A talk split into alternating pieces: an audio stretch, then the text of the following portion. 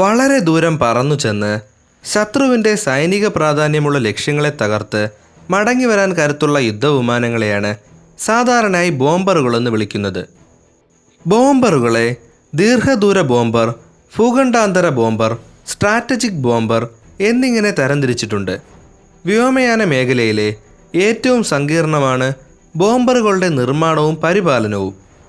ആദ്യകാല സ്ട്രാറ്റജിക് ബോംബറുകൾക്ക് ഇന്നത്തെ ഫൈറ്റർ ജെറ്റുകളേക്കാൾ കുറഞ്ഞ ഭാരവും പറക്കൽ പരിധിയും മാത്രമാണ് ഉണ്ടായിരുന്നത്. എന്നിരുന്നാലും ആ കാലഘട്ടത്തിലെ ഫൈറ്ററുകളേക്കാൾ ബോംബറുകൾ വളരെ വലുതും ഭാരമേറിയവയും കൂടുതൽ ദൂരം പറക്കാൻ കഴിവുള്ളതുമായിരുന്നു.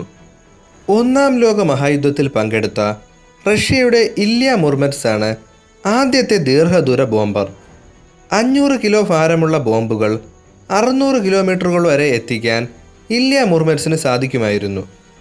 യുദ്ധവിമാനങ്ങളിൽ ഒരു മെഷീൻ ഗൺ മാത്രം ഘടിപ്പിക്കാൻ കഴിയുമായിരുന്ന ആ കാലഘട്ടത്തിലെ ഒരു ഭീമൻ വിമാനമായിരുന്നു ഇത്. ലോകമഹായുദ്ധങ്ങൾക്കിടയിലുള്ള വർഷങ്ങളിൽ പല രാജ്യങ്ങളിലും ദീർഘദൂര ബോംബറുകളെ പറ്റിയുള്ള ഗവേഷണവും നിർമ്മാണവും തകൃതിയായി നടന്നു. ദീർഘസമയം പ്രവർത്തിപ്പിക്കാൻ കഴിയുന്ന ഭാരം കുറഞ്ഞ അതിശക്തമായ പിസ്റ്റൺ എഞ്ചിനുകളായിരുന്നു ഒരു ദീർഘദൂര ബോംബറിൻ്റെ അന്നത്തെ സുപ്രധാന ഘടകം. വിമാന എഞ്ചിൻ നിർമ്മാണത്തിലെ ഒന്നാം സ്ഥാനം അമേരിക്കയ്ക്കായിരുന്നു. ആയിരത്തി തൊള്ളായിരത്തി മുപ്പതുകളുടെ തുടക്കത്തിൽ അവർ നിർമ്മിച്ച ബി സെവൻറ്റീൻ ഫ്ലൈയിങ് ഫോർട്രസ് അക്കാലത്തെ ഏറ്റവും വേഗതയേറിയ ഭാരവാഹക ശേഷിയുള്ള ബോംബറായിരുന്നു. ബി സെവൻറ്റീൻ വിമാനത്തിന് രണ്ടാം ലോക മഹായുദ്ധത്തിൽ നിർണായക സ്വാധീനം ചെലുത്താൻ കഴിഞ്ഞു. മുപ്പതുകളുടെ അവസാനത്തിൽ രണ്ടാം ലോക മഹായുദ്ധത്തിന് തൊട്ടു മുൻപ് അമേരിക്ക ബി ട്വൻ്റി ഫോർ എന്ന ദീർഘദൂര ബോംബർ രംഗത്തിറക്കി. വളരെ വിജയകരമായ ഒന്നായിരുന്നു ഇവയുടെ നിർമ്മാണം. ഇത്തരത്തിൽ ഇരുപതിനായിരം ബോംബർ വിമാനങ്ങൾ അക്കാലത്ത് നിർമ്മിക്കപ്പെട്ടു. രണ്ടാം ലോക മഹായുദ്ധത്തിലെ പ്രധാന ബോംബർ വിമാനമായിരുന്നു ബി ട്വൻ്റി ഫോർ.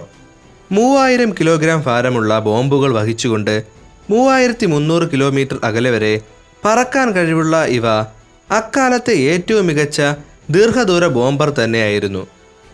രണ്ടാം ലോക മഹായുദ്ധത്തിൽ ദീർഘദൂര ബോംബറുകൾ വ്യാപകമായി ഉപയോഗിക്കപ്പെട്ടു. നൂറിലധികം ബോംബർ വിമാനങ്ങൾ പങ്കെടുക്കുന്ന ബോംബിംഗ് ദൗത്യങ്ങൾ സർവ്വസാധാരണമായിരുന്നു. അമേരിക്കയുടെ B seventeen, B twenty four എന്നിവ യുദ്ധത്തിൻ്റെ ഗതി തന്നെ നിയന്ത്രിക്കുന്നതിൽ പ്രധാന പങ്കുവഹിച്ചു. അവസാന നാളുകളിൽ അവർ രംഗത്തിറക്കിയ ബി ട്വൻ്റി നയൻ അന്നുവരെ നിർമ്മിച്ച ബോംബറുകളേക്കാൾ ഇരട്ടി വലിപ്പവും ഭാരവാഹക ശേഷിയുമുള്ള അതിശക്തമായ ഒന്നായിരുന്നു. യുദ്ധകാലത്തെ ബ്രിട്ടീഷ് ബോംബറായിരുന്നു ആവറോ ലാൻകാസ്റ്റർ. പതിനായിരം കിലോഗ്രാം ഭാരമുള്ള ബോംബുകൾ വഹിക്കാൻ കഴിഞ്ഞിരുന്ന ഇവ ജർമ്മൻ നഗരങ്ങളിൽ കനത്ത നാശനഷ്ടമുണ്ടാക്കി. ഹെങ്കൽ നൂറ്റി എഴുപത്തേഴായിരുന്നു ജർമ്മനിയുടെ പ്രധാന ബോംബർ വിമാനം. അമേരിക്കൻ ബ്രിട്ടീഷ് ബോംബറുകളേക്കാൾ ചെറുതും പരിധി കുറഞ്ഞതുമായിരുന്നു ഇവ. മാത്രമല്ല യുദ്ധത്തിൽ കാര്യമായ സ്വാധീനം ചെലുത്താനും കഴിഞ്ഞില്ല. പറ്റ്ലിയക്കോവ് എയ്റ്റ് ആയിരുന്നു സോവിയറ്റ് യൂണിയൻ്റെ അക്കാലത്തെ പ്രധാന ബോംബർ വിമാനം. ഈ ബോംബർ വലിയ തോതിൽ നിർമ്മിക്കപ്പെട്ടിരുന്നില്ല. പ്രധാനമായും രണ്ടാം ലോക മഹായുദ്ധകാലത്ത് ചെറിയ ബോംബറുകളായിരുന്നു സോവിയറ്റ് യൂണിയൻ ഉപയോഗിച്ചിരുന്നത്. ആയിരത്തി തൊള്ളായിരത്തി നാൽപ്പത്തിനാലിൽ യുദ്ധത്തിൻ്റെ അവസാന നാളുകളിലാണ് America B twenty four Liberator എന്ന ബോംബർ രംഗത്തിറക്കുന്നത്. എല്ലാ അർത്ഥത്തിലും ബോംബർ വിമാനങ്ങളുടെ ചരിത്രത്തിലെ ഒരു കുതിച്ചുചാട്ടമായിരുന്നു ബി ട്വൻ്റി ഫോറിൻ്റെ രംഗപ്രവേശനം. ആദ്യ ആണവായുധം വഹിച്ചതും രണ്ടാം ലോക മഹായുദ്ധത്തിലെ അവസാന ബോംബിംഗ് റെയ്ഡുകൾ നടത്തിയതും ഈ ബോംബർ വിമാനമാണ്. രണ്ടാം ലോക മഹായുദ്ധം അവസാനിക്കുമ്പോൾ അമേരിക്കയായിരുന്നു ഏറ്റവും വലിയ ബോംബർ വ്യൂഹത്തിൻ്റെ ഉടമ. അവരുടെ ബി ട്വൻ്റി നയൻ ആയിരുന്നു ഏറ്റവും ശക്തമായ ദീർഘദൂര ബോംബർ. മറ്റൊരു ബോംബറിനും പ്രവർത്തന മികവിൽ ബി ട്വൻ്റി നയൻ്റെ അടുത്തെത്താൻ കഴിഞ്ഞില്ല. ആണവായുധങ്ങളുടെ കടന്നുവരവോടെ സോവിയറ്റ് യൂണിയനും ദീർഘദൂര ബോംബറുകളെപ്പറ്റി ചിന്തിക്കാൻ തുടങ്ങി. യുദ്ധകാലത്ത് സൈബീരിയയിൽ ഇറങ്ങിയ ഏതാനും ബി ട്വൻ്റി നയൻ ബോംബറുകൾ അവർ അമേരിക്കയ്ക്ക് തിരികെ നൽകാൻ തയ്യാറായില്ല. തുടർന്ന് സോവിയറ്റ് യൂണിയൻ അവയെ റിവേഴ്സ് എഞ്ചിനീയറിംഗ് നടത്തി ടി യു ഫോർ എന്ന ദീർഘദൂര ബോംബർ നിർമ്മിച്ചു. അമേരിക്കൻ ബി ട്വൻ്റി നയൻ്റെ കാർബൺ കോപ്പിയായിരുന്നു Soviet T U four bomber. അതിനുശേഷം അമേരിക്ക ബി സീരീസിൽപ്പെട്ട B forty five, B forty seven, B fifty എന്നീ ബോംബർ വിമാനങ്ങൾ രംഗത്തിറക്കിയെങ്കിലും അവയൊന്നും അധികകാലം ഉപയോഗത്തിൽ തുടർന്നില്ല. ദീർഘദൂര ബോംബറുകളുടെ ചരിത്രത്തിലെ പ്രധാനപ്പെട്ട വർഷമാണ് ആയിരത്തി തൊള്ളായിരത്തി അൻപത്തിരണ്ട്. അതേ വർഷമാണ് അമേരിക്കയുടെ ബി ഫിഫ്റ്റി ടു സ്ട്രാറ്റോഫോർട്ടർസും സോവിയറ്റ് യൂണിയൻ്റെ ടി യു നയൻറ്റി ഫൈവും രംഗത്തിറങ്ങുന്നത്. ശബ്ദവേഗത്തിന് താഴെ സബ്സോണിക് വേഗതയിൽ പറക്കുന്ന വിമാനങ്ങളായിരുന്നു ഇവ രണ്ടും. ഒരുപക്ഷെ ദീർഘദൂര ബോംബർ വിമാനങ്ങളുടെ ചരിത്രത്തിൽ മാത്രമല്ല, വിമാനങ്ങളുടെ ചരിത്രത്തിൽ തന്നെ വളരെ പ്രധാനപ്പെട്ട രണ്ട് സൃഷ്ടികളാണിവ. ആയിരത്തി തൊള്ളായിരത്തി അൻപത്തിരണ്ടിൽ രംഗത്തിറങ്ങിയ ഇവ ഇന്നും അമേരിക്കയുടെയും റഷ്യയുടെയും വ്യോമസേനകളിൽ സേവനമനുഷ്ഠിക്കുകയും വളരെ പ്രധാനപ്പെട്ട ദൗത്യങ്ങൾ നിർവഹിക്കുകയും ചെയ്യുന്നു. T U ninety five bomber ഈയിടെ സിറിയൻ യുദ്ധത്തിലും പങ്കെടുത്തിരുന്നു.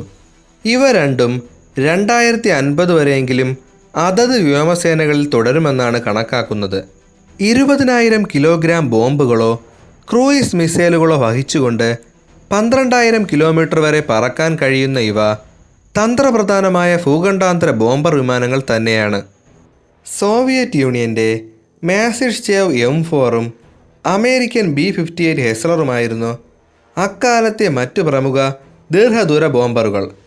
പക്ഷേ ഇവയൊന്നും ബി ഫിഫ്റ്റി ടുവിനെ പോലെയോ ടി യു നയൻറ്റി ഫൈവിനെ പോലെയോ മികച്ചതായിരുന്നില്ല. ശീതയുദ്ധകാലത്ത് തന്നെ ശബ്ദവേഗതയെ വെല്ലുന്ന ദീർഘദൂര ബോംബറുകൾ നിർമ്മിക്കാൻ ശ്രമം നടന്നിരുന്നു.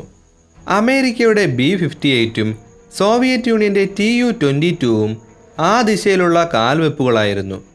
പക്ഷേ ഇവ രണ്ടും ശരിക്കുള്ള ദീർഘദൂര ബോംബറുകളായി വിലയിരുത്തപ്പെട്ടില്ല.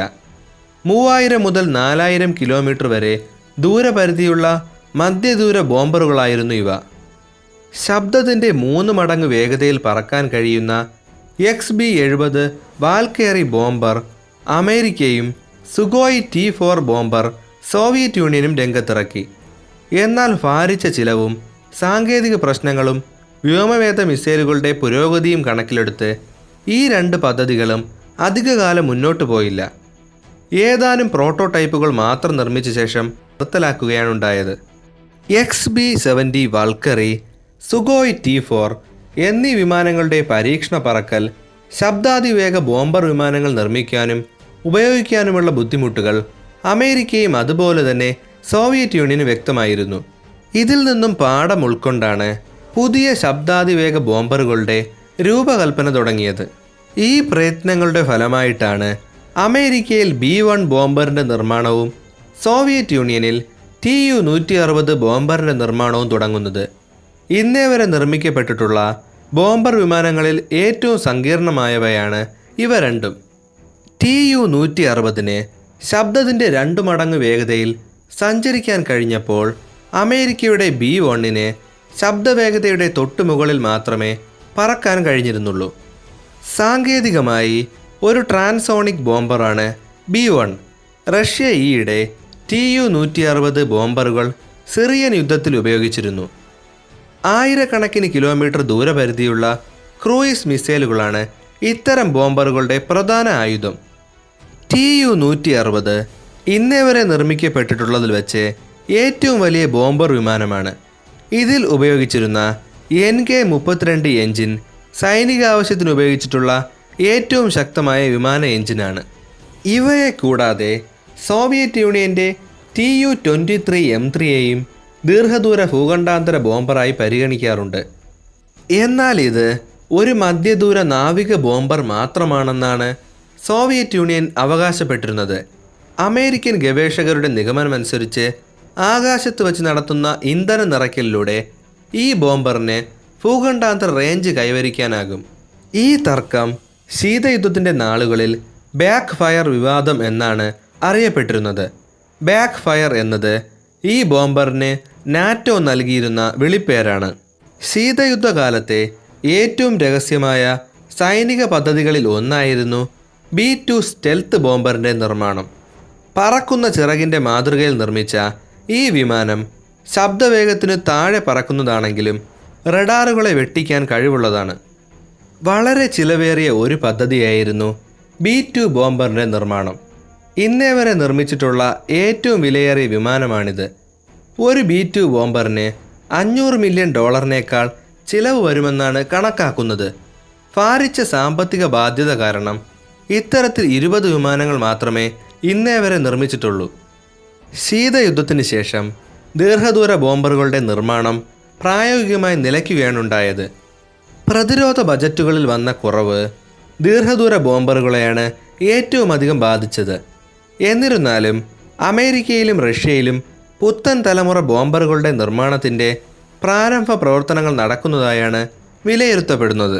നിലവിൽ അമേരിക്കയുടെ B one, B two, B fifty two എന്നീ ബോംബറുകളും റഷ്യയുടെ T U twenty two, T U ninety five, T U one sixty എന്നീ ദീർഘദൂര ബോംബറുകളുമാണ് പ്രവർത്തനക്ഷമമായിട്ടുള്ളത്. ആധുനിക ദീർഘദൂര ബോംബർ വിമാനങ്ങൾ ബോംബുകളെക്കാളും ക്രൂയിസ് മിസൈലുകളെയാണ് പ്രധാന ആയുധങ്ങളായി ഉപയോഗിക്കുന്നത്. ആയിരക്കണക്കിന് കിലോമീറ്റർ പരിധിയുള്ള ക്രൂയിസ് മിസൈലുകൾ വഹിക്കാൻ ശേഷിയുള്ളവയാണ് ആധുനിക ദീർഘദൂര ബോംബർ വിമാനങ്ങൾ.